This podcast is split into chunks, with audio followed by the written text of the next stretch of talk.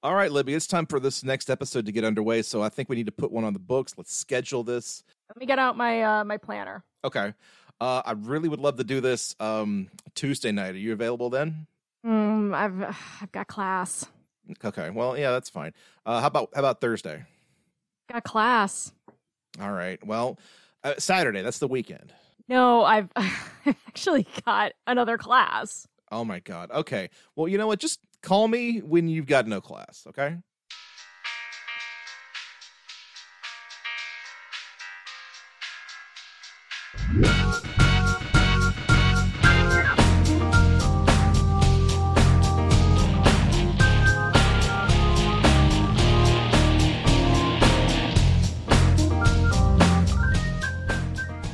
Hello and welcome to another fantabulous episode of the OST Party.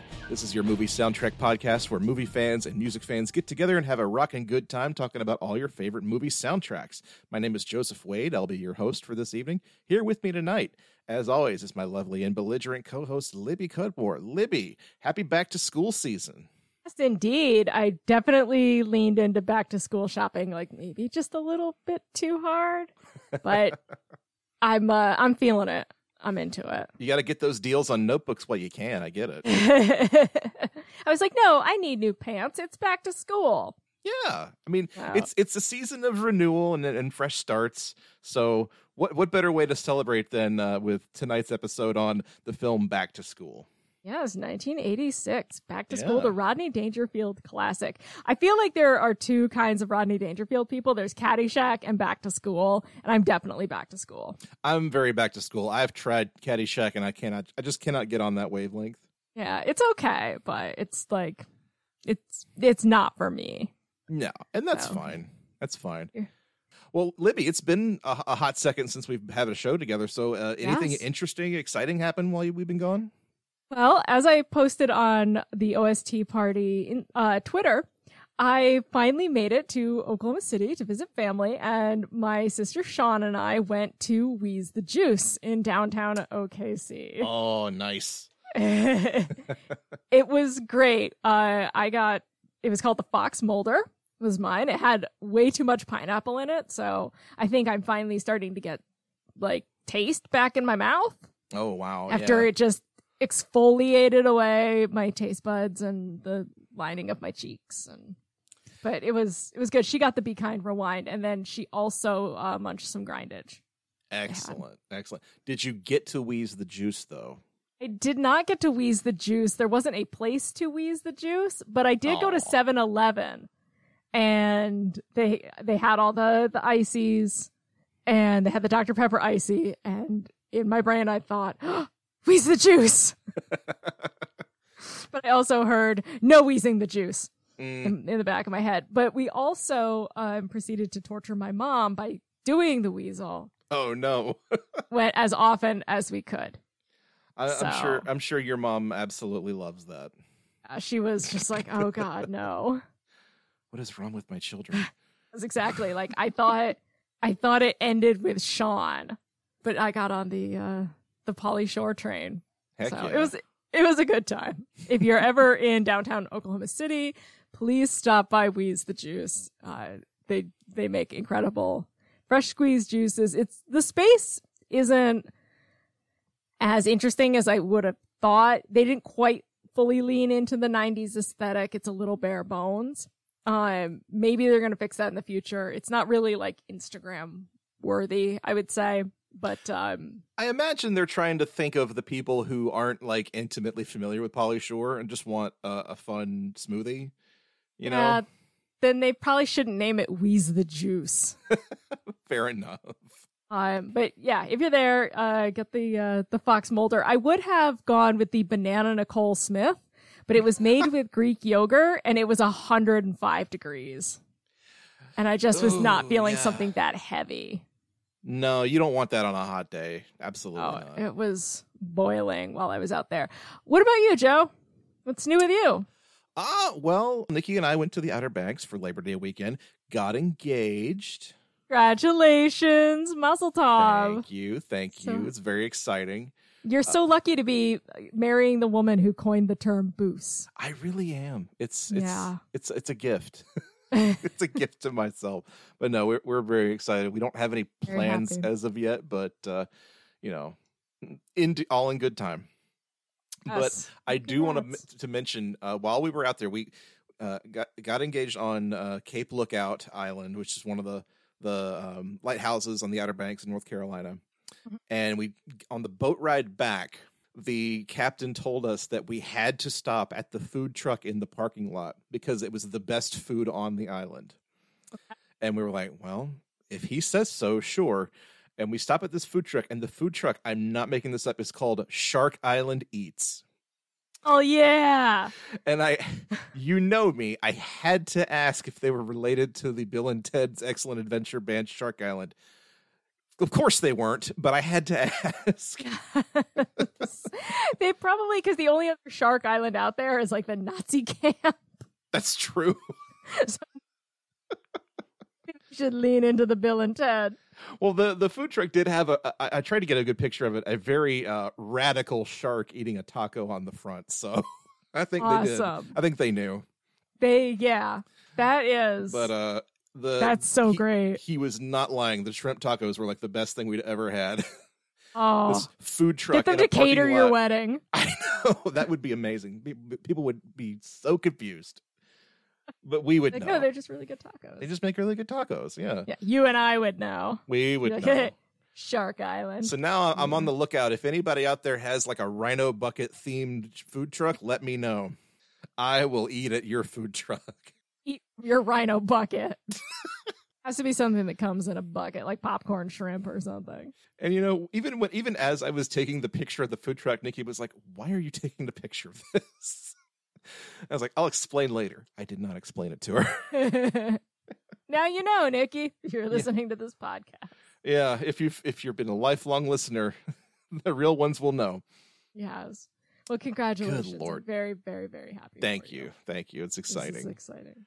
So yeah, I mean, between the two of us, we've had a pretty pretty busy month. Smoothie getting engaged, they're basically the same thing. you know, in, in a, you know, in a sense, you know, yeah. Celebrating the love of movie soundtracks out in the world. Well, before we do talk about uh, uh, back to school tonight, we have to talk about the poll from our last episode about Pee Wee Herman Mm. R.I.P. to a real one. To a true American hero. Uh, we picked our four favorite Pee Wee tracks uh, or Pee Wee adjacent tracks, and we asked you to vote on which one was the best uh, on Twitter because Bluesky doesn't have poll feature yet, as far as I know. Uh, but 54.5% of you said that Tequila was the best Pee Wee track, and I can't disagree. Yes, I did. I bought big shoes while I was out in Oklahoma. Oh, nice. So, and I definitely did a big shoe dance for my mom. Oh, Dan- good daughter. dance one for Pee Wee. Yep. Huh. Well, uh, 18% of the vote uh, tied for second place, uh, The Luckiest Boy in the World and the Breakfast Machine song. And third place with 9% was Pee Wee's version of Surfin' Bird. The more I love. It's really great, but it is just inscrutable. Like, why does this exist? It's so surreal, but like I'm sort of into it. but like, nobody else but Pee Wee could have done that. Yeah, You know? exactly. And that's why we love him. So much. So now let's get to Back to School, a movie that I have had not seen before until this episode. Oh wow. It's just uh, you know one of those '80s movies that kind of passed me by. I, I don't know how I feel about it. Obviously, Yeah. Rodney Dangerfield is great and hilarious, but the movie itself, it's okay. Oh, I thought it was great. Okay. I love this movie. All right. Um, I think it was. This was one of those things. Rodney Dangerfield, for me, was one of those comedians that my dad loved and would quote bits hmm to us as kids, but I never knew they were Rodney Dangerfield until so much later. Oh, and you realize like, oh, Dad's been doing Rodney jokes forever. Yeah, like he'd say, you know, at at back to school time, he'd say stuff like, "Oh, I was never good in school. I used to I used a magic a black magic marker as a highlighter." you know, things like that. I'm misquoting Rodney Dangerfield, of course, but um, Uh-huh. but yeah, my dad would always have a Rodney Dangerfield quip. Right, and and with Like- back to school, it very much is like you know you have your your traditional sort of uh, college student comedy film, and Rodney Dangerfield is just going to run roughshod over all of it. Yes, like you've got the formula, and he's going to just destroy it. He's And just going to Rodney Dangerfield all over it. It's great. Exactly, and he's great. And like my feeling is, anytime Rodney Dangerfield is not on screen in this movie, the movie moves at warp speed to get him back in the film. He carries the whole thing. He really carries it. Because I'll, I'll tell you this right now: a young Robert Downey Jr. uh, not cutting it. No, He- which is too bad because he's he's super Sorry. handsome. He's exactly the kind of boy I would have been in love with in college, even though he is insufferable, as we'll Mm-hmm. get to. But so cute. and we'll t- we'll talk. Yeah, we'll talk about him a little bit later. Um, but first, let's go to the billboarding school.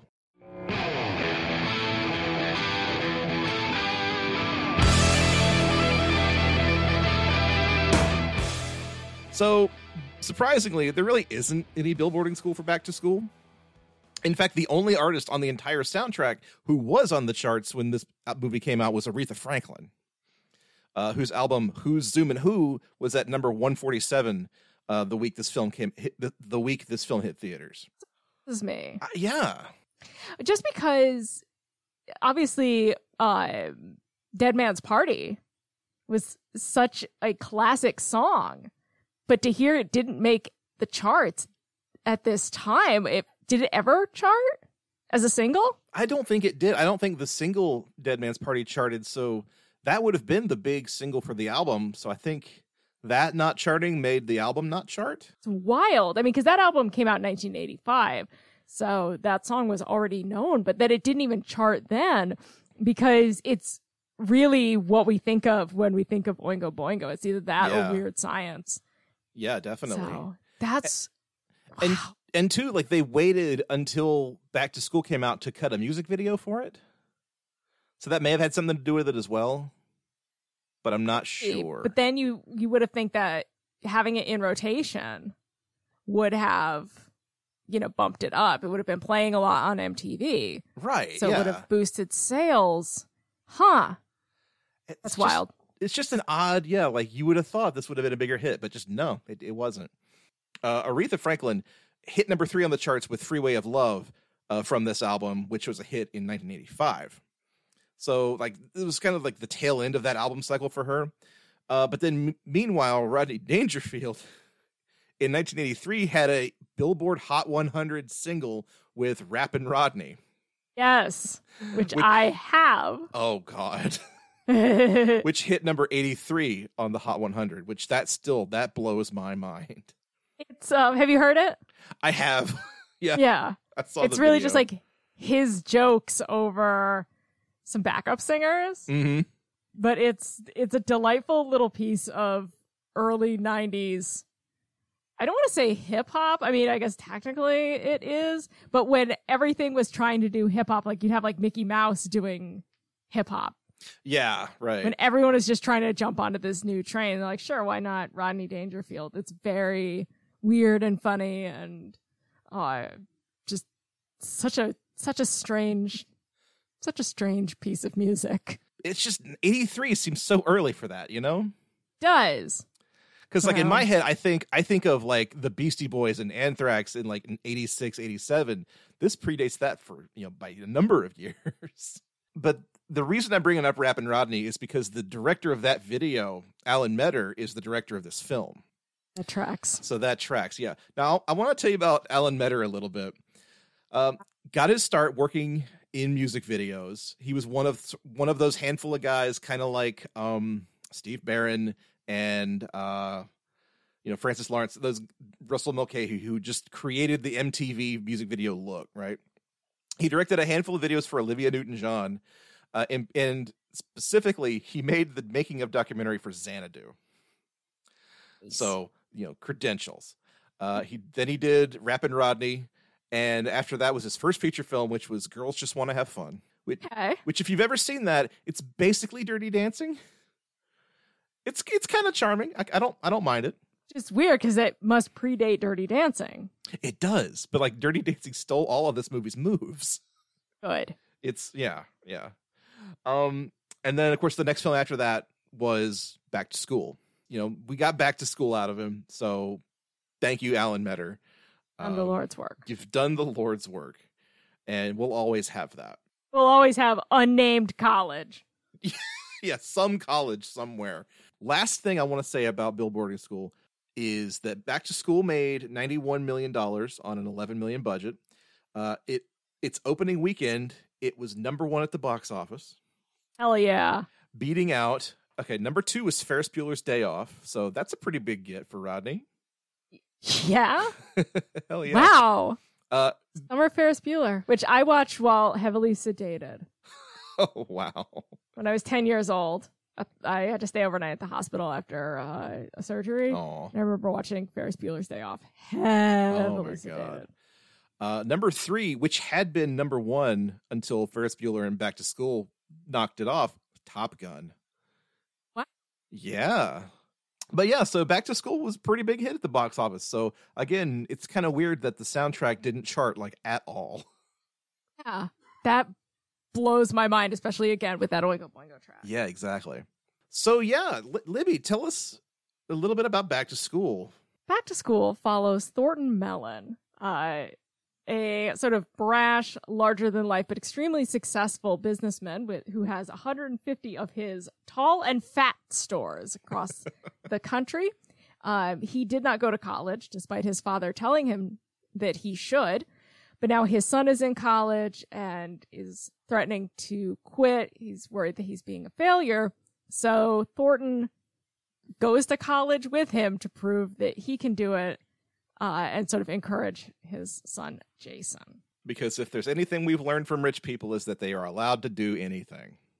Pretty much. And this this movie proves that and has that as a point. but it's also very tongue in cheek about it too. Like it, it knows that like the the whole uh you know privileged rich guy angle is kind of dumb, so it it takes it as far as it possibly can. Mhm. So it, it it never really it never reaches the the the point of being like oh we need to make fun of you know rich people. The rich people are already the joke in this. Uh it's it's the stuffy intellectuals that are the the, the targets here.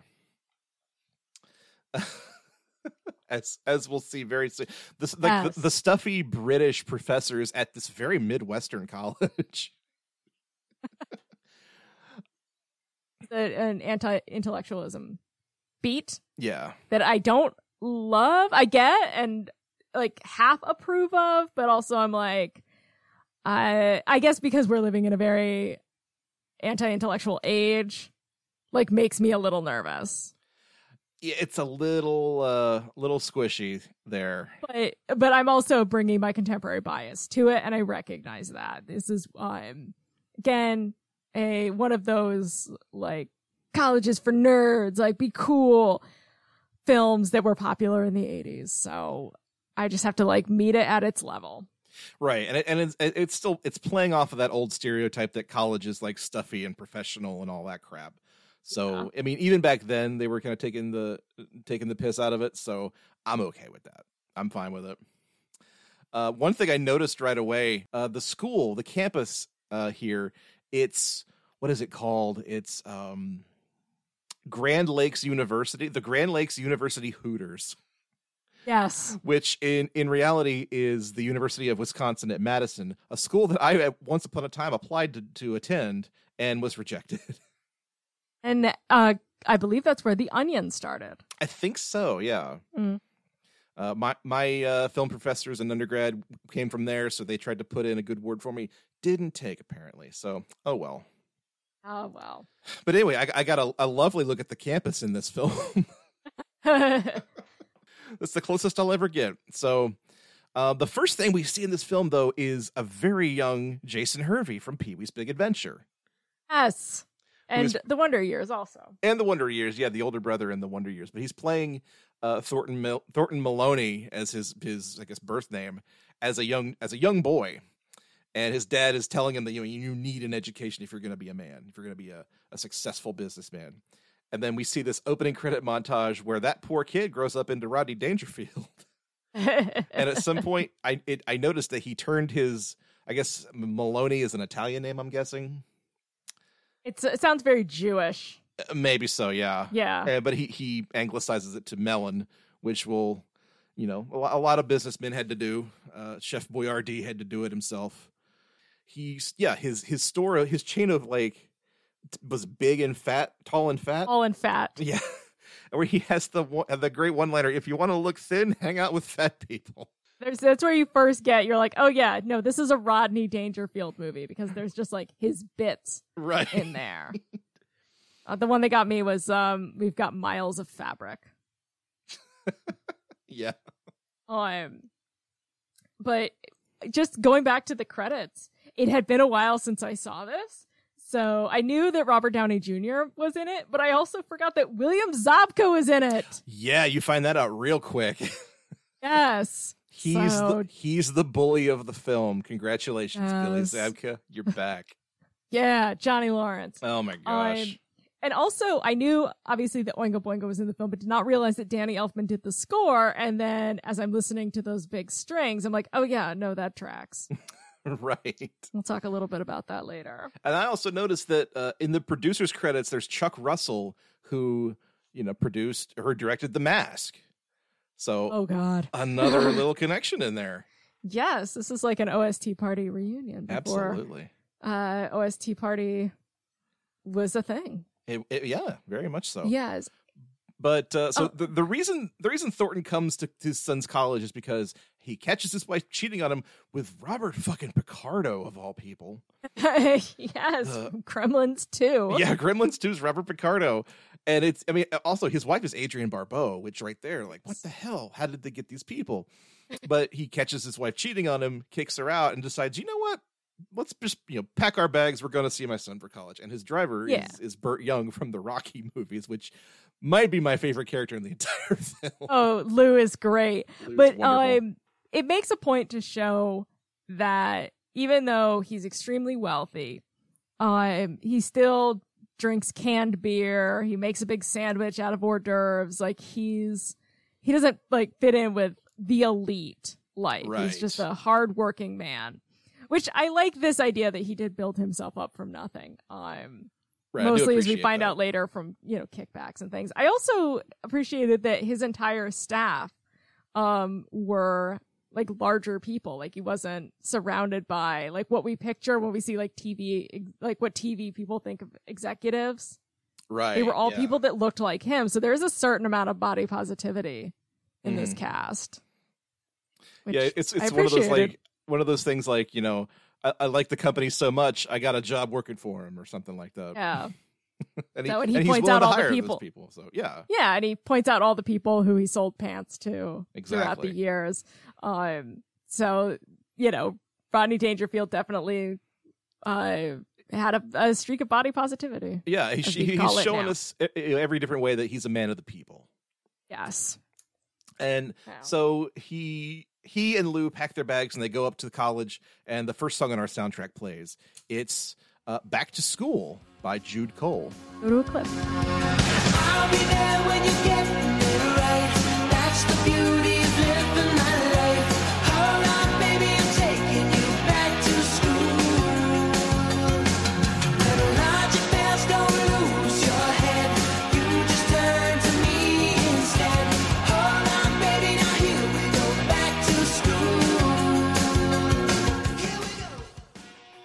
This one I ended up liking a lot. The more I thought about it, because it starts out as like kind of fun but somewhat generic 80s like arena rock. Mm-hmm. like a little bit of hard rock in there, but definitely for like belting out in an arena. Yeah, The vocals, as you can hear, like a little fuzzed, but the chorus gets a little brighter and it's something more of a romantic ballad. It like makes that switch into the chorus, which made a lot more sense when I realized that Jude Cole, after not really having any major, major hits as a singer and a songwriter, ended up being the manager, producer, and co-writer of a lot of tunes for the band Lifehouse. Oh Jesus Christ! For, uh, for like all that ro- like hard rock and romantic ballad stuff that he does, it's like that's what they do. Um, he wrote "You and Me," which is an absolute molasses flood of a song. I hate that song, and I I kind of like low key love Lifehouse. I think Hanging by a Moment is one of the greatest rock songs of the early aughts. Um, Jason But- Wade can go fuck himself. I'm sorry. oh, what's wrong with Lifehouse? Why should I have to change my name? He's the one who sucks. I'll, Oh, I will damn. refrain from saying any more bad things about Lifehouse. I'm sorry. Oh, I want to hear him. No, that's all I got. I just don't like that the guy's got my same name.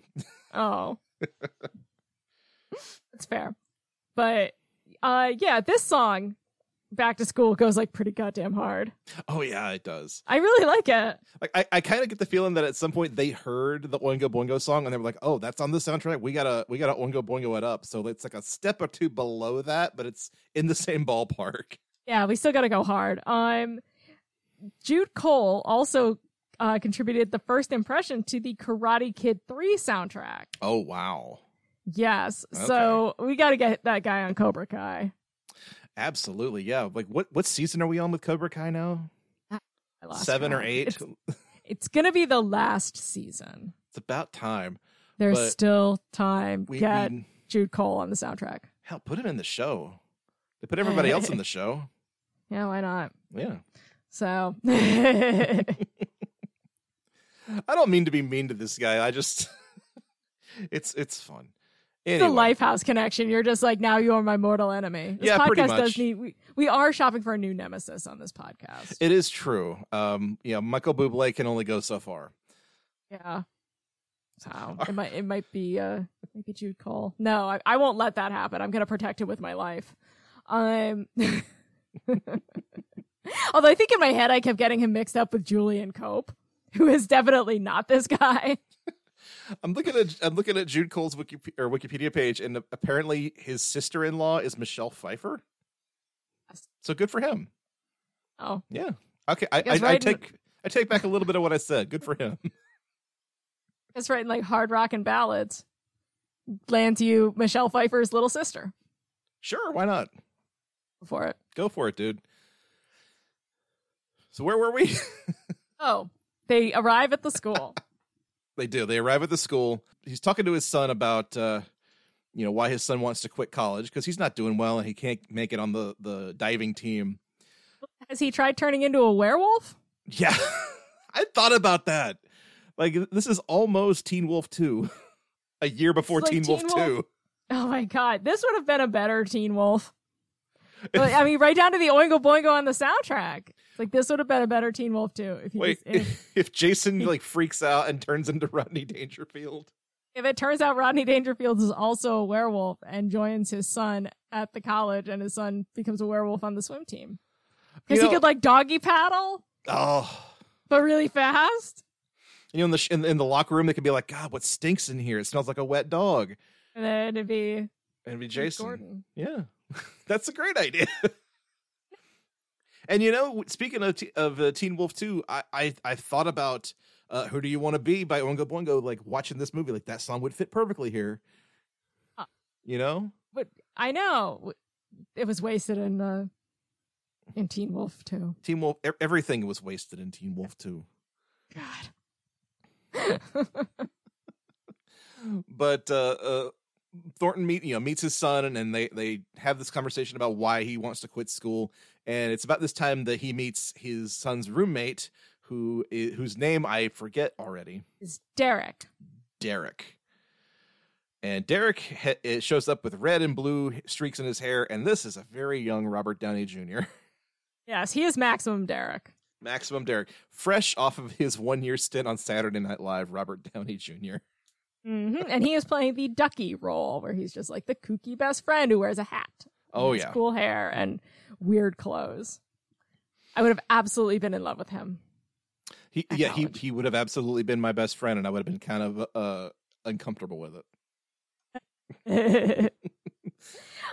Thornton makes a deal with his sons, like you know, if you promise not to drop out, I will go to school with you to prove that you know I can get an education. That educations are important, Mhm. and he does this by donating a whole bunch of money to the dean of the school, who's played by Ned Beatty, to do, to build a new school, new business school named after him, of course.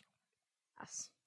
and this does not sit well with the uh, head the the lead was it the the professor who's heading up the business school um, who is going to be, I guess, the villain of this film. Yes, that's um Paxton Whitehead, who um actually just passed away this June. We Oh, lost uh two people involved in this film uh this year. The professor, I guess, Doctor the Bar, Doctor Barbie is his name. Barbie, Barbie, whatever. We'll call him Barbie for this. And he's he's he's not just he's just not uh not down with Melon just buying his way into college. He's that's not how we do things around here. And like I gotta kind of side with him a little bit. I mean, he's being a jerk about it. He's not wrong. Yeah, but it's like, yeah, we probably I mean, but the thing is is that as as we've discovered in this whole um affirmative action horseshit that came down from the Supreme Court, I mean, people have always bought their way into school. Right. Always. I like if you're rich, you can buy your way into school. It's just how it goes. So his being indignant about it is like, have you ever been to a college? Like, you know, do you really think that any college like accepted a single person with the last name Trump? Right. Do you really believe he got into college like on his own merit? No. but I mean, two, I realize this movie needs a villain, and like, sure, if if he's if Rodney Dangerfield's going to go to college, the villain might as well be the teacher trying to teach him stuff. Yeah. So a like, snotty teacher. Uh, Rodney Dangerfield has always excelled in the slobs versus snobs genre. That's Right. what he does. so there, there's no sense in like in like looking at it under a microscope. It's just this is what it is. This is what we're doing here. To meet, we have to meet this film where it is. Exactly. I do love the next scene though, where his son and Derek are buying their textbooks, and he doesn't like the fact that they're used textbooks because, like, what's the fun in that? He wants them to. Yeah, like how do you know the person isn't uh, the person who did all the underlining isn't a psycho? Right. But but his son's his son's point is like very valid, and I think I kind of I did this too in college. Like you buy the used textbooks because somebody may or may not have already highlighted the important information. Ah, see, I never had uh used textbooks because it was they always wanted us to have like the most recent edition. Mm-hmm. So Well, Well, a lot a lot of my classes, you know, were like literature classes, so the the novels and stuff. there, there's really no getting around updating those. Well, we would have to do the ones that like the professor wrote the intro to. Oh, okay. And this was in the days before Amazon two day shipping. True. Yeah. So, um, but I do I do love uh, Thornton's line here where he's like he, he buys them new books and then he decides, you know, hey, you know what? It's on me. Shakespeare for everybody. yeah, and that's the thing is like, despite, you know, that he's super wealthy, he very much is and remains throughout a man of the people. And that's what sets him apart from Mhm. what he sees as the elite. He's yeah, he's not he's a, taking care of his people. exactly. He's not against using his money for other people, which is kind of refreshing to be honest. Yes. Uh, Not to mention in the next scene where he he turns Jason's dorm room into like a swanky loft apartment, Mm-hmm. They each is- have their own entry door. which is hilarious. I kind of love that. Makes a point to tip the workers Yeah. extra and says, you know, go have a party for yourself. Mm-hmm. um he takes care of of the people who he sees as people who made him Right. He takes care of his people, and his people turns out to be pretty much everybody. The people. I, I liked that i liked seeing him be you know super kind to everybody Yeah, like he he's a he's a gruff uh, asshole, but you know what? He he's he's good people. You Mhm. you can you can always see a, a good egg in there. There, that's a good egg right there. But um, we get then we get into the classes themselves, and his first business class does not go well because he's butting heads with the professor. The professor's trying to like set up this scenario of like this is how we're going to run a business. All of like the facts and the data and the numbers. And then Thornton just throws it back at him like he's got all the real world logistical issues. Like, well, you got to pay this guy off first. You got to pay the, the truck driver off first. Then you got to go to the mayor's office and pay him that pay this mm. person. and also you know he says you know thinking about long term like waste management and mm-hmm. i've seen a lot of businesses come and go on main streets and you just because you have an idea for a business doesn't mean you have the long term practical knowledge of how to run one No, yeah, And, this is a guy who has 150 stores that he built from nothing. So they should be taking advice from him. right. And the professor just blows it off because, like, oh well, that's not how we do business. That's how people do business, my dude. I hate to tell you this. Absolutely. Um, I I watched it. I mean, maybe not with the mob involved, but Well, no, no. there's definitely, you know, being nice to City Hall gets you places. So, um, he could go do without the uh the slur, though. Yeah, yeah. That's unfortunate. That was that was one of the few moments in this that made me go like, ooh. And again, Yeah. it was it's an 80s movie it's showing that you know he oh he's gruff um but it was it was not unnoticed Right. So- yeah. Um, and then we move on right to the next scene, the uh, the contemporary American history scene with Professor Professor Sam Kinison. And I have I just have to say, like, I'm a few years too young to really care about Sam Kinison. I don't get the point. I don't get him. so It's well uh, it's just screaming. He's yes he's screaming. He's not one of my favorite comedians but it's one of those like for the audience that this was playing to that would that that's a great get for him Oh yeah. so um it's definitely like a it passed over my head a little bit hmm But um, I also had a poetry professor who was a Vietnam vet, and he didn't scream; he would just blank out at Oh times, god. Or just like show up like late and rumpled. And he was definitely struggling with some of that. Um, so I kind of related a little bit to this scene, which is like, it's tough. I felt for the guy. He Like the- was like the professor's trying to to basically force his view of history onto you or something like that. Well, this uh, this was a poetry professor, Oh. so but definitely someone who's been very shell shocked. He just took it in a different direction than Sam Right. Kinison. But um, I did think that um, Thornton's meet crazy with crazy hmm uh worked well for him. It did because like Sam Kinison just smiles and she's like, "I like you." and I know that like in real life, Kinison and and uh, Rodney Dangerfield kind of they, they were. I don't know how much of a how much buddies they were, but they were professional, you know, buddies, and that was his guy. So yeah. helping a guy out, that's great. Um, but then yeah, we meet the final teacher, um, who was played by Sally Kellerman, the original Hot Lips Houlihan. Yeah, Di- uh, Dr. Diane, I think he calls her. And she's she what is it she reads to them at the at the beginning? She reads some James Joyce. and it's Joyce, that's super it. erotic. It's, it really is. And Rodney Dangerfield is immediately smitten with her.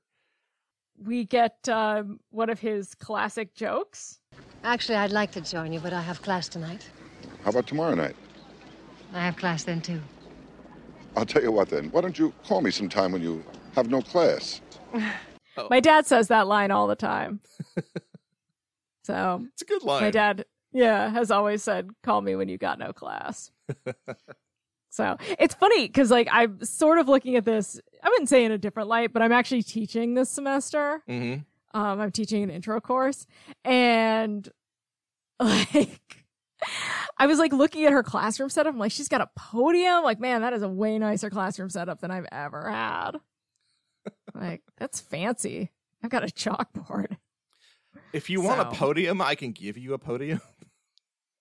Amazing. I know I could probably get a podium. I know a guy, but um, Well, yeah, and like her her big look, like her big scarf looks like she definitely she dresses a lot like my grandmother Rivka did when she was a professor. ah, yeah. like the scarf tucked into the belt and the like belted sweater and the long skirt with the boots. Like, is that what those, is that what the kids call dark academia? Well, we finally get to our second song because it's been very a long time between the first and second songs here. Uh, Thornton and Lou are at a, a college bar, and they invite a couple of girls to have a drink with them a- in a, a booth, which I'm very uncomfortable with all, right away. Yes. But uh, the song "Educated Girl" is playing, so let's go to a clip.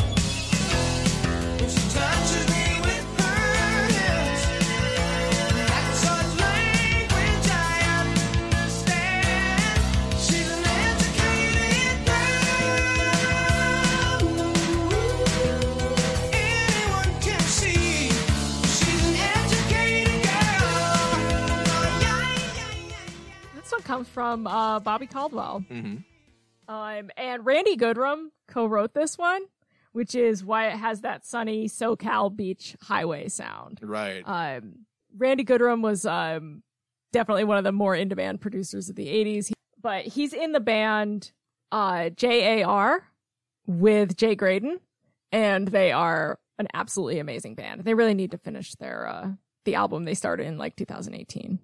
Like, let's get on it, guys. Mm. Okay. Scene 29 is a great album.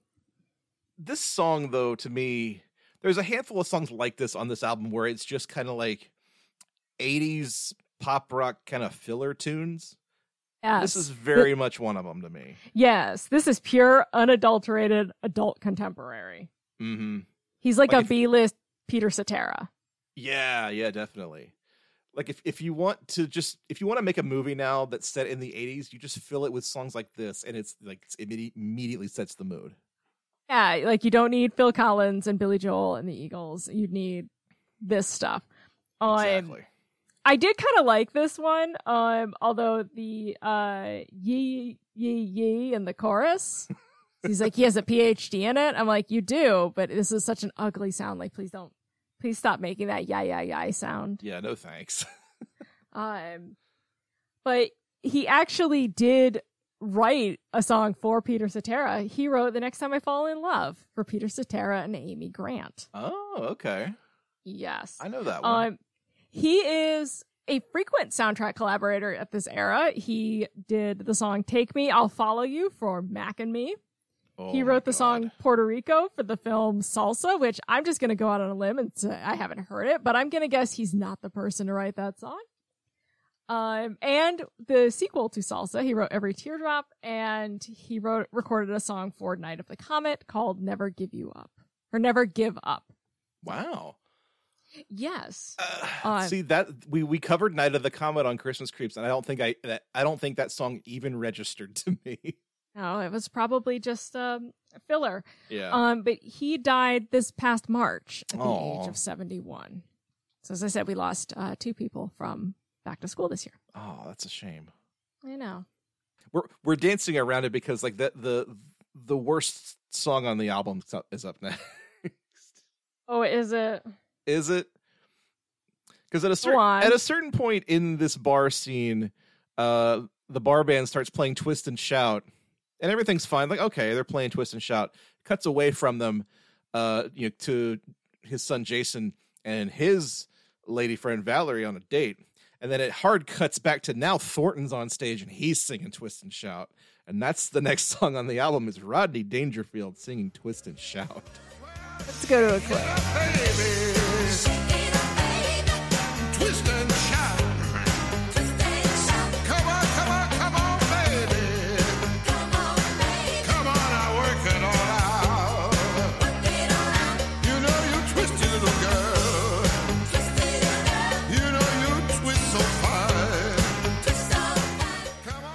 Now I'm I'm only saying this is bad because like on its face you don't want to listen to it. but I get the joke and it's very funny. Cool. And um, this song was really having a moment because this song, this just two days earlier when the Ferris Bueller Yes. lip the Beatles version of this. I don't know how these two movies both decided to do Twist and Shout, but here we are. I know. And of course the first thing I think of it's another situation like Teen Wolf Too and Dirty Dancing where they both did Do You Love Me and one of them's a lot better than the other. Mm, yeah. but uh, you know sorry. Yes, I like this version. No, I, I think it's fun. Like I'm not I'm not putting it down. I'm not saying that it's not funny. It's just like come on, it's Rodney Dangerfield. Not, like he's not a singer, and I know that, and he knows that. But that just makes it funny. feel like he has a raw, authentic sound. Like I feel like the the band that's doing it in the movie, they sound fake because they sound again like super corny bar band, and he like brings a gruffness to it that I appreciate. okay, well, I mean, I'll, I'll agree with you that the bar band sounds fake because they they totally do. Uh, the my perspective on this is like if you've ever watched The Masked Singer, eh, you can immediately tell when it's an old person in the costume because they sing just like this. Where like it's not really in time. It's not really in time with the music, and they're just kind of. It's like they're trying to remember the words as they're saying them, Uh, and it's like it's always an old person that sings like this. Aw. And I'm not putting down Rodney or any of them. I'm just saying like it's. He knows what he's doing, so I'm going to give it a pass. That's all yeah, I'm it's not supposed say. to be like a really good one. But I think we are getting to uh, the worst song. after the musical number, the football team shows up to beat up Robert Downey Jr. because Robert Downey Jr. has explained to Jason that he's going to the pep rally to ruin the pep rally because he's an anti-football. Yeah, um, because he says it's something, it's like a direct line to fascism. He seems like the kind of guy who would be insufferable on Twitter. Oh, absolutely, yeah. And ha- have you? So the movie, the movie Bottoms is out right now. Have you seen that movie yet? I haven't yet. He he is every character in that movie. because that's their whole thing is like they want to like their whole thing is like they want to start a fight club not just to meet girls but also so they can beat up the football team bottoms is a great movie by the way and everybody should go see it but he is exactly that that character and so the football team shows up to beat him up and uh, thornton seeks lou on the football team and lou beats all of them up Um, and this is all to I'll Never Forget Your Face by Philip Ingram. okay let's go to a clip.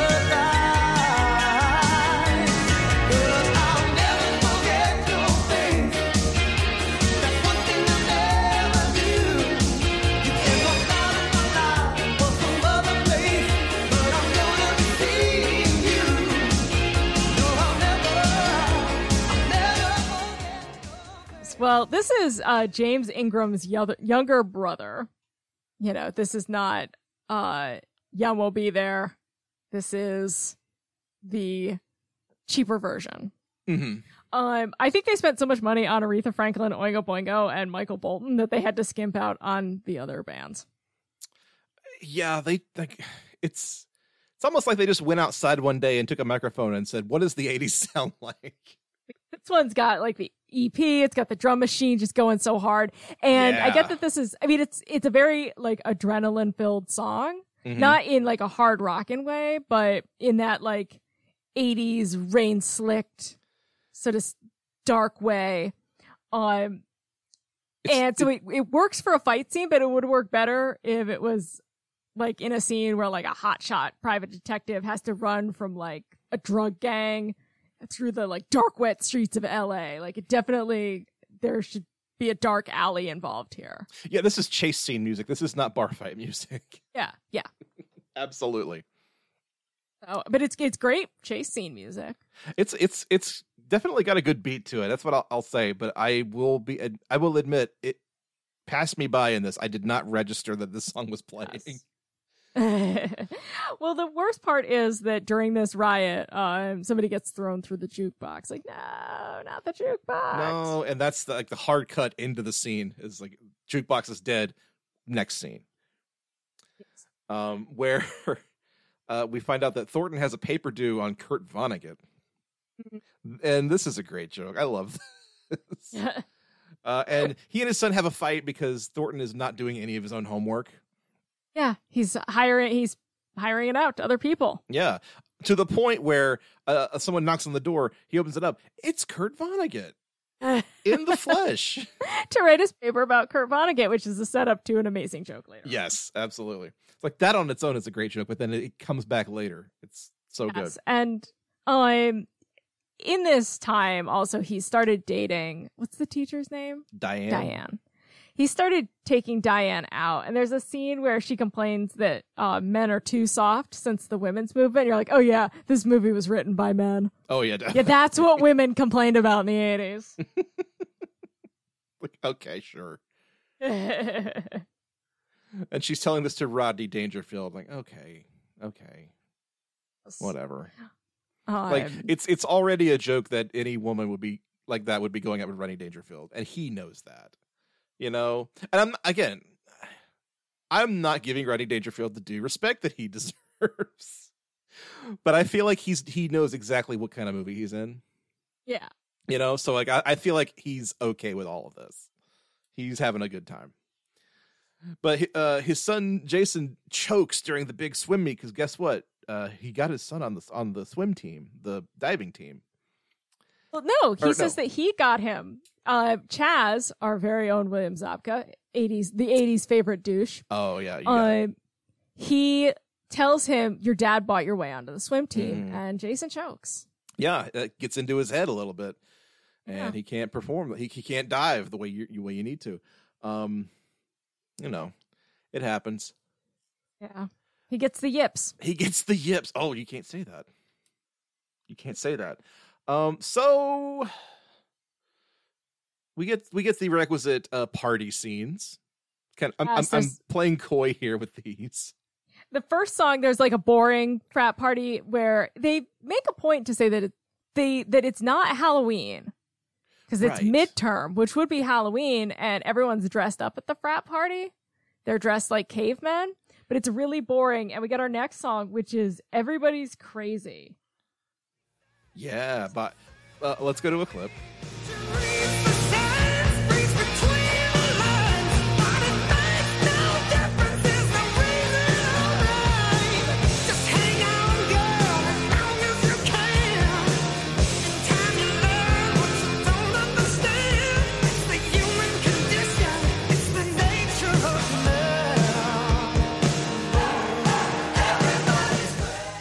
Now, if, if you had asked me to guess who this was by, I would have been wrong like 10 times in a row. Oh my god, yes! I would never in a million years have guessed this was Michael Bolton. Never, I never in a thousand years would I have guessed that this was Michael Bolton. That blew my mind. And I watched the video, and he's like, you know, normal's just what we think of people before we know them, or some like Some dumb bullshit Vaguely- line. fortune cookie quote. and then goes, I was like, because I knew that this was Everybody's Crazy by Michael Bolton because that's what it said on X Ray Yeah. on Amazon. But I wasn't really listening to it. Yeah. um, you know, following the scene, and then I go to listen to it, and I was like, I must have the wrong song. Because, like, I didn't. it is very generic. Like, it's supposed to be like boring 80s butt rock. That's the whole point of the scene. And, and nobody's having fun at this party. And they're listening to Michael Bolton's Everybody's Crazy. Like, yeah, he was, tried to make it. I guess he auditioned to be the lead singer of Black Sabbath. Oh man, I I didn't know that, and now my entire world is like shattered. Yeah, like that's what he tried to do before. He was a hard rocker and then pivoted. It wasn't even like, oh, this was a shtick or a bit. That's what he wanted to do. right. So he had to pivot to like adult contemporary because that's where the money was. That's where he found success. Um, you know, I I'm I can't say that I'm sad for Michael Bolton because he's certainly made his money and ma- been, become his own person. But uh, you know, I I'm dancing around it because I don't want to say it and I don't want it to be true. I'm kind of into this. wasn't quite for me because it did sound a little like like too cheesy 80s like it didn't it sounded i, I don't want to say fake No, but, like, but it, it, just sounded again kind of generic it it is very like Whitesnake, uh, Def Leppard, you know, like that brand of hair metal rock. Like it's you're not wrong, but just Yeah, the and I feel novelty like- of it being Michael Bolton, I think, puts it over the top. looking back on it Right, right. as like Mike like as we know Michael Bolton as like when a man loves a woman Yeah, Um, but they like people watching this movie would have known Michael Bolton as like a you know B tier rock guy. yeah. I think his voice just doesn't go hard enough. Like it's just not quite there. no, yeah. Like it, it Um, it's it's too soulful. I think for the, for that genre of music. yeah. So It's just it needs to be like slightly rougher. yeah he's too good, is what we're saying. He's got the range. yeah, yeah, definitely. And the emotion, it just his voice is just like a little too smooth. Yeah. No, But- no. When I played this song for Nikki, I did I did the same thing. I was I played the song for her, and I was like, "Can you guess who this is?" And it took her a minute, but the thing that she said was, That's the Jack Sparrow guy It's true. because he did the Lonely Island song with with Yes. yeah, and like that, I was like, you're absolutely right. Now now back to the good part. Yeah, no, yeah, but you know who would kill this song? Like, it's weird because, like, as I'm watching the video, I'm picturing something completely different. You know who just fucking nailed this song? Who's that? The Rock-afire Explosion. Oh yes, Sure, like you could see it, right? yeah, absolutely. Munch's Make Believe Band could never. Mm-mm. Mm-mm. And you know what's weird? is, Like, I, I, when you said that, my first thought was she's gonna say Sammy Hagar, isn't she? I was so wrong. Been more wrong. But I want you to just like close your eyes and picture like the Rock-afire Explosion singing this song. It's 1986. You're at Showbiz Pizza for your fifth birthday. And the Rock-afire explosion comes out of the curtain and they're playing Everybody's Crazy. And your mom is into it. And you're like, what is happening? Well, I remember Munch's Make Believe Band playing Danger Zone, so like one of the few times I was at a Chuck E. Cheese. So Yeah, yeah. We don't talk about Chuck E. Cheese. I, I rode by at Chuck E. Cheese today and I was like, they're still here? Yeah, they're still here. Yes, but That's not here's the, what we're all waiting for. yeah, that's not the kind of party that everybody wants. Everybody everybody wants to be at Thornton's party because guess what? He got Oingo Boingo to play the party. Yes. And it's not merely that they are playing the band that's playing at the party. They have a neon sign that says Oingo Boingo. Just so you're not confused. Yes. They are playing Dead Man's Party. Let's go to a quick.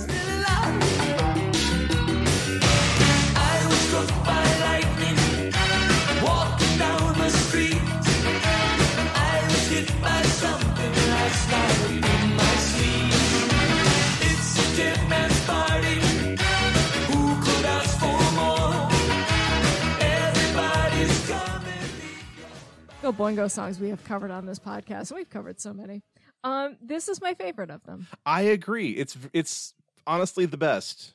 So so good we've covered it twice now. Yes, we have. This is actually the reason that I got into Oingo Boingo. Mm-hmm.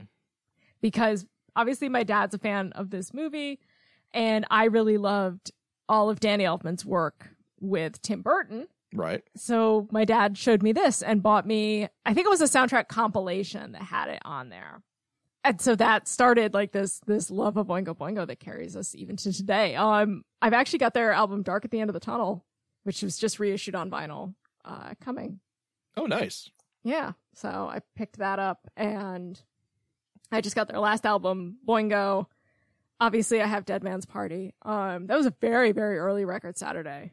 Mm-hmm. Um and uh I have is I think only a lad, the one that has um Who Do You Want to Be Today? Okay. Or Good for Your Soul. That's the one that has um Want to Be Today. But this is like the platonic ideal of an Oingo Boingo song. It's goofy, it's a little spooky, it's got those great horn riffs, and if you don't play this at your Halloween party, you're a monster and I hate you. Oh yeah, no. Like the the guitar riff alone is is is worth playing like at every opportunity. It's so good. But like I I feel like this should be played like on the hour at a Halloween party. Mm-hmm. Mm-hmm. And this does get people out on the dance floor. It's very easy to dance to. Yeah.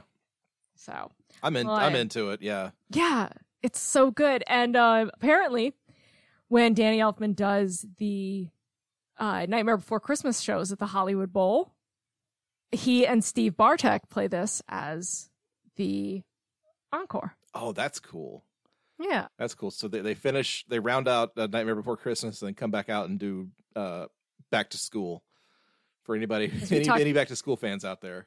yeah. And um, as we talked about uh, last week, or as we talked about on the last episode, Paul Reubens had joined him for a couple of those. Yeah, reprise his role. Um, now, one of the things I do want to talk about with this song is that it marks a really interesting point in Elfman's career hmm because he's starting to do more film scores, which of course started with Pee Wee's Big Adventure, um, and starting to drift away from the band a little bit. hmm Um, so Dead Man's Party as an album came out in 1985. The band would release just two more albums with this original lineup. Um, and they would release Boingo in 1994 without the horn section. The band was tighter. Uh, he let pretty considerable number of band members go and reformed, um, and then disbanded that lineup in 1995 to pursue uh, soundtrack work full time. Oh, okay. So this, th- like, even though they're here as the band, they're starting to move away little by little. Kind of their last hurrah is is is uh Not quite, because Oh, as I said, we do have two more albums Oh, yeah, coming from right. them. But Danny Elfman is starting to pick up more soundtrack work mhm. and less rock and roll. And I remember we had talked about that when we talked about uh, Forbidden Zone. And so I was watching the Dead Man's Party video trying to count the number of, of band members on stage. And I, probably to my detriment, because like at this point, it's still the whole band, right? Okay, so never mind. It's it's the yes, it is it is that post Mystic Knights lineup, Mm-hmm. Okay. Not the the theater troupe of Forbidden Zone, but it is um the lineup from Only a Lad and Boingo and Gotcha. Gotcha. Mhm. Now, my, my my favorite detail in this scene is that um, the cops show up, and you think they're gonna, they're Mhm. here. To, you think they're here to break up the party, but no, they're here to provide beer for the party because they're just trucking in cases of Miller Lite. just again like light beer, really. But I feel like Miller Lite was like the official beer of the '80s. Oh yeah, yeah. How um I drove all this way and all you got for me is light beer. Hey, it's Miller time. um but yeah this party is is rocking and diane wants to go in and she catches uh thornton in a hot tub with a bunch of babes she's disappointed in him uh valerie and J- jason throws a big fit because he's like oh you know you just buy everything and hmm you don't care and um, he fights with chaz um, but most importantly thornton tells jason that he did not bribe the coach Right. he got in on his own merit That, yeah, that's that was all on him. That was all his own Mhm. doing. I do want to point out that uh, in in the middle of this fight that Diane and Thornton are having, she f- tells him that he's failed uh, his his Kurt Vonnegut paper, and she says, "You clearly didn't write it, and whoever did obviously doesn't know the first thing about Kurt Vonnegut." Ha! yep we got our punchline That's great. it was i always remembered that because as i said it's been a while since um since i saw this but every time i see a kurt vonnegut novel on the shelf i'm just like person who wrote this doesn't know the first thing about kurt vonnegut And it goes even further too, because in the next scene, Thornton's on the phone with Kurt Vonnegut, and he's like, "Read my lips, Kurt. Fuck you." oh man. Uh, but we're pretty light on on songs until the end credits here, unless there's any that I'm missing. Um, yeah, I think I can't think of The them, uh, so. the the end the end game of this film then is that you know Thornton has to pass an oral exam from all of his teachers to prove that he deserves to still be in school, and if he, if he can't pass, then he will get kicked out you know permanently. So we have a wacky studying montage where you know he's everyone's trying to get him to read all of his his book his textbooks, reading in the shower, reading while he's getting his uh, massage. Uh, Robert Downey Jr. is lying on the floor holding a book for him to read. Mhm. all- and it's all it's all a very very Danny Elfman esque uh score that is playing because it's Danny Elfman, but you're just like, yep, that's Danny Elfman. Yeah, and it's Danny Elfman doing kind of like your stereotypical like college like pep band kind of music, which which really works. I like the score a lot. Um, so during you know he does this oral exam, he triumphantly recites uh, Dylan Thomas's "Do not go gentle into that good night," and he's able to finish the exams to make it to his son's big diving competition Yes. and like this is like the big capper to the film because his his son has to has to do has to do the big dive and then uh Will, Billy Zabka decides to sabotage it by faking an injury and refusing to go on. Uh, Mhm. Who's who's going to do the big dive at the end? Who can who can fill these shoes? Why it's Thornton Melon. Yes, because he had mentioned earlier that he had been a diver, and Rodney Dangerfield was actually an acrobatic diver for a while. Oh, I didn't know that. Yes, so he doesn't. He I think he does this dive, but obviously not fully. Right, Um, like because it's, because it's it's a very silly stunt. So obviously Rodney Dangerfield's not doing it.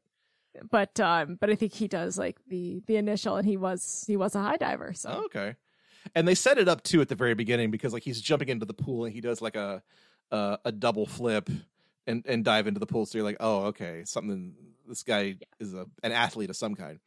the triple Lindy. That's what he calls it. The, where it, which is basically just him bouncing on all three diving boards. up um and he doesn't want to do it official uh, initially and he's like i can't swim he had a great line um that made ian laugh where he says you know you could donate my body to science fiction which is just another great rodney dangerfieldism That's good. That's really good. but he completes the dive and he gets to give the speech so at graduation We don't ever do this, but uh, we're gonna let the freshman deliver the speech. But because again, because he's such a big donor to the school, they're gonna let him do the big commencement speech at the end. And and can keep in mind he's still a freshman at the time, so that's whatever. Um, but then his big speech, I'll I'll put the clip in here because I kind of love it. Thinking about it in 2023, To all you graduates, as you go out into the world, my advice to you is don't go. It's rough out there. Move back with your parents. Let them worry about it. it was a joke then. It's not really a joke anymore. God.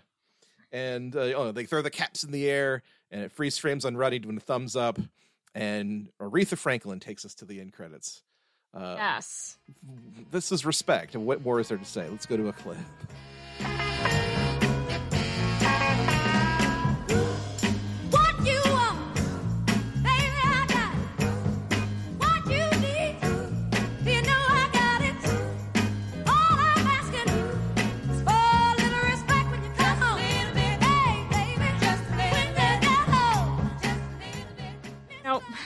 Obviously i love this song. Oh yeah, it's iconic but it feels super out of place here. Really, really does.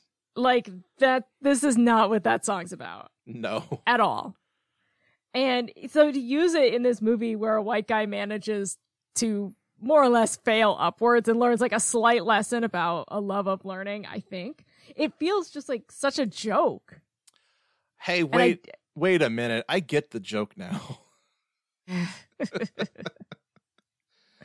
it's just i don't know like it feels like a joke on her music I, and I like I guess it's good that they got a black woman on a completely male dominated soundtrack, but true, but at, at what cost? yeah. But like I I do realize now that the whole joke is Roddy Dangerfield doesn't get any respect until the very end when they play respect over the end credits.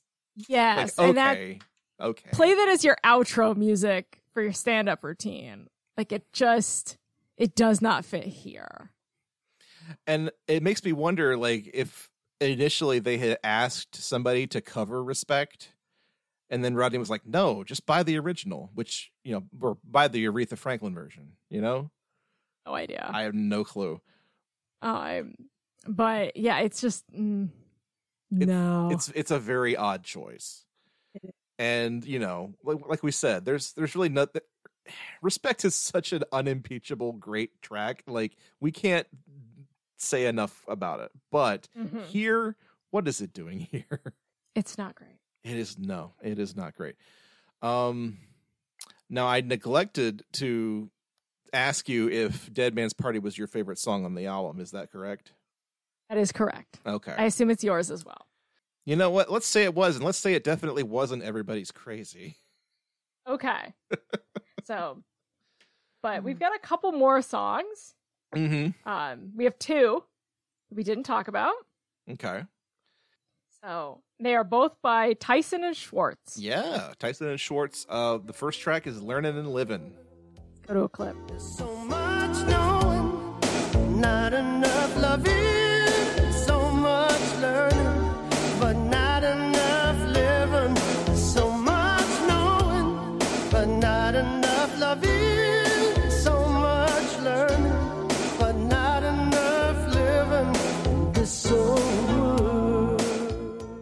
This is the worst song of the album. Not a fan. hands down. I I get it. Lyrically, it works, Mhm. and they they did that with uh, "Educated Girl," um, with "Back to School." Like they they kept a theme, but it this is like something you'd sing in high school choir, Yeah. or like it be it appear like halfway through Act Two of Freedom Writers, the musical. Where Erin falls in love with like a fellow teacher who initially, initially dismissed her unorthodox ways of connecting with these kids. Like they would sing this together and then kiss in the teacher's lounge or something. Yeah, like like did they want this to be like the love theme between Thornton and Diane or something? No, but it's terrible. It's no, no, no, no, no, no. Especially because Eddie Schwartz um co-wrote Hit Me With Your Best Shot. Oh man. Yeah. Oh man, so this guy definitely knows his way around a good tune, but this ain't it, Chief. Exactly. And then David Tyson actually produced Jude Cole's A View from Third Street in 1990. Oh wow. Oh. It- Yeah, I don't have anything to say about this because it's just it's in one ear and out the other for me. Yeah. I d- like it was not merely filler. I actively hated it.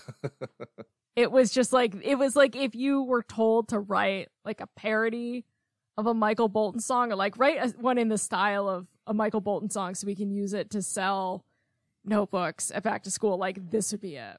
Right. Like we don't need AI to generate this crap. Just pay somebody ten dollars to do it. Yeah, that's it really did feel like it was, again just super super irritatingly generic.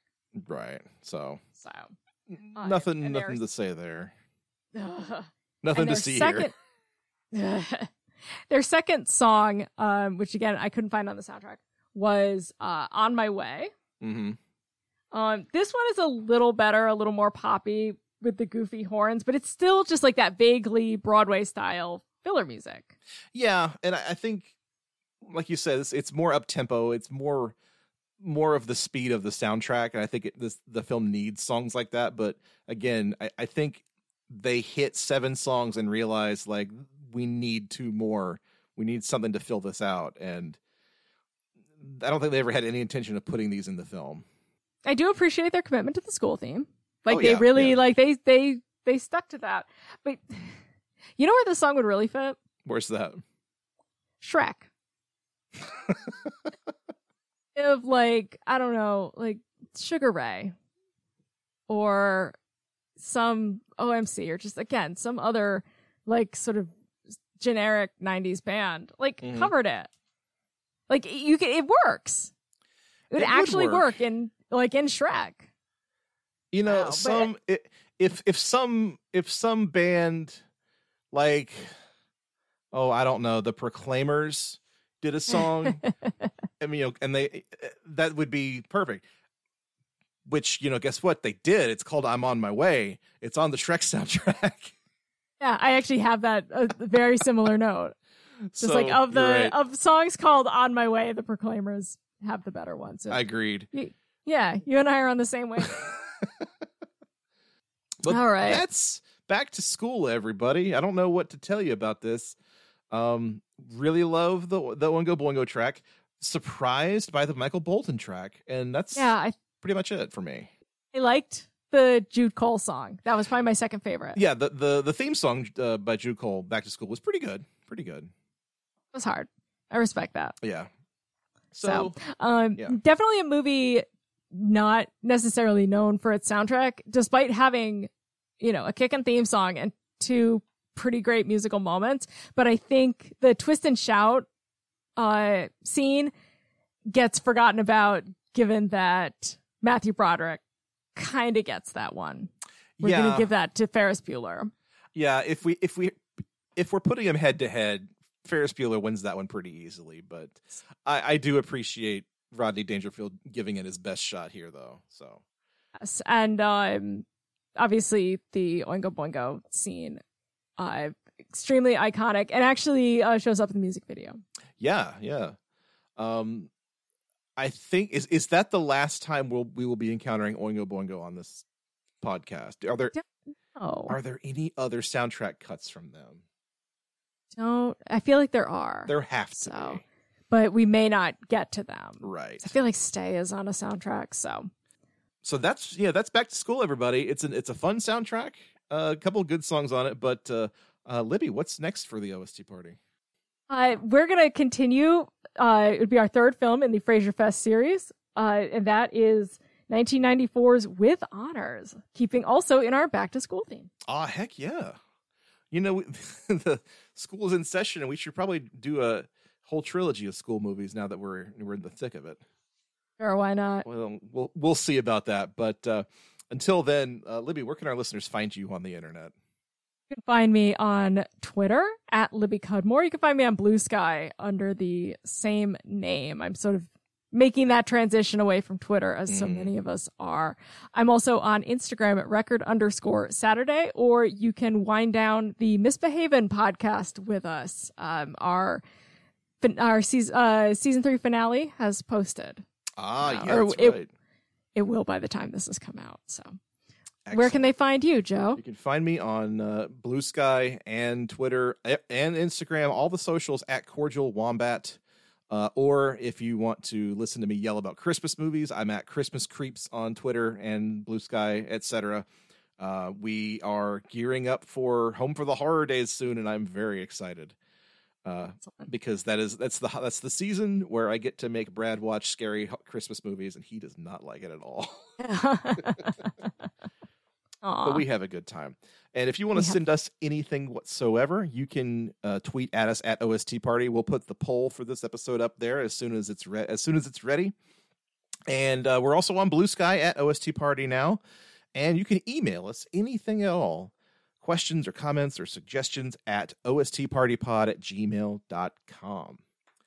Uh, yes. Hope any- to see you there. Absolutely. So for the OST Party, I'm Joseph Wade.